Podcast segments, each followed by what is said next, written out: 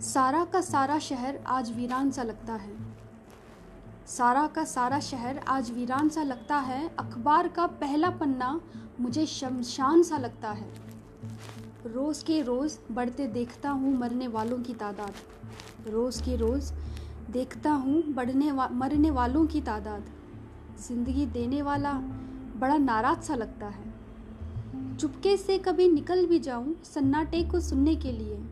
चुपके से, कभी निकल भी जाऊँ सन्नाटे को सुनने के लिए, मुझे मेरा जिस्म हैरान सा लगता है।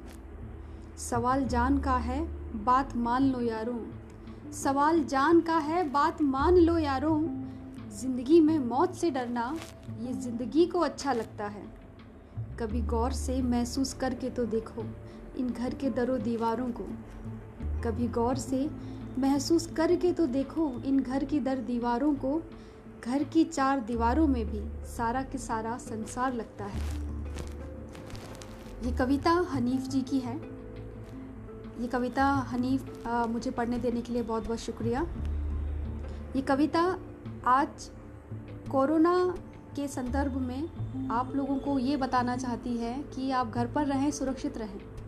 हनीफ इस कविता के माध्यम से, इन लाइन्स के माध्यम से आप सभी से रिक्वेस्ट कर रहे हैं कि आप कोरोना में सुरक्षित रहें, घर रहें, अपना बचाव करें और दूसरों का भी बचाव करें।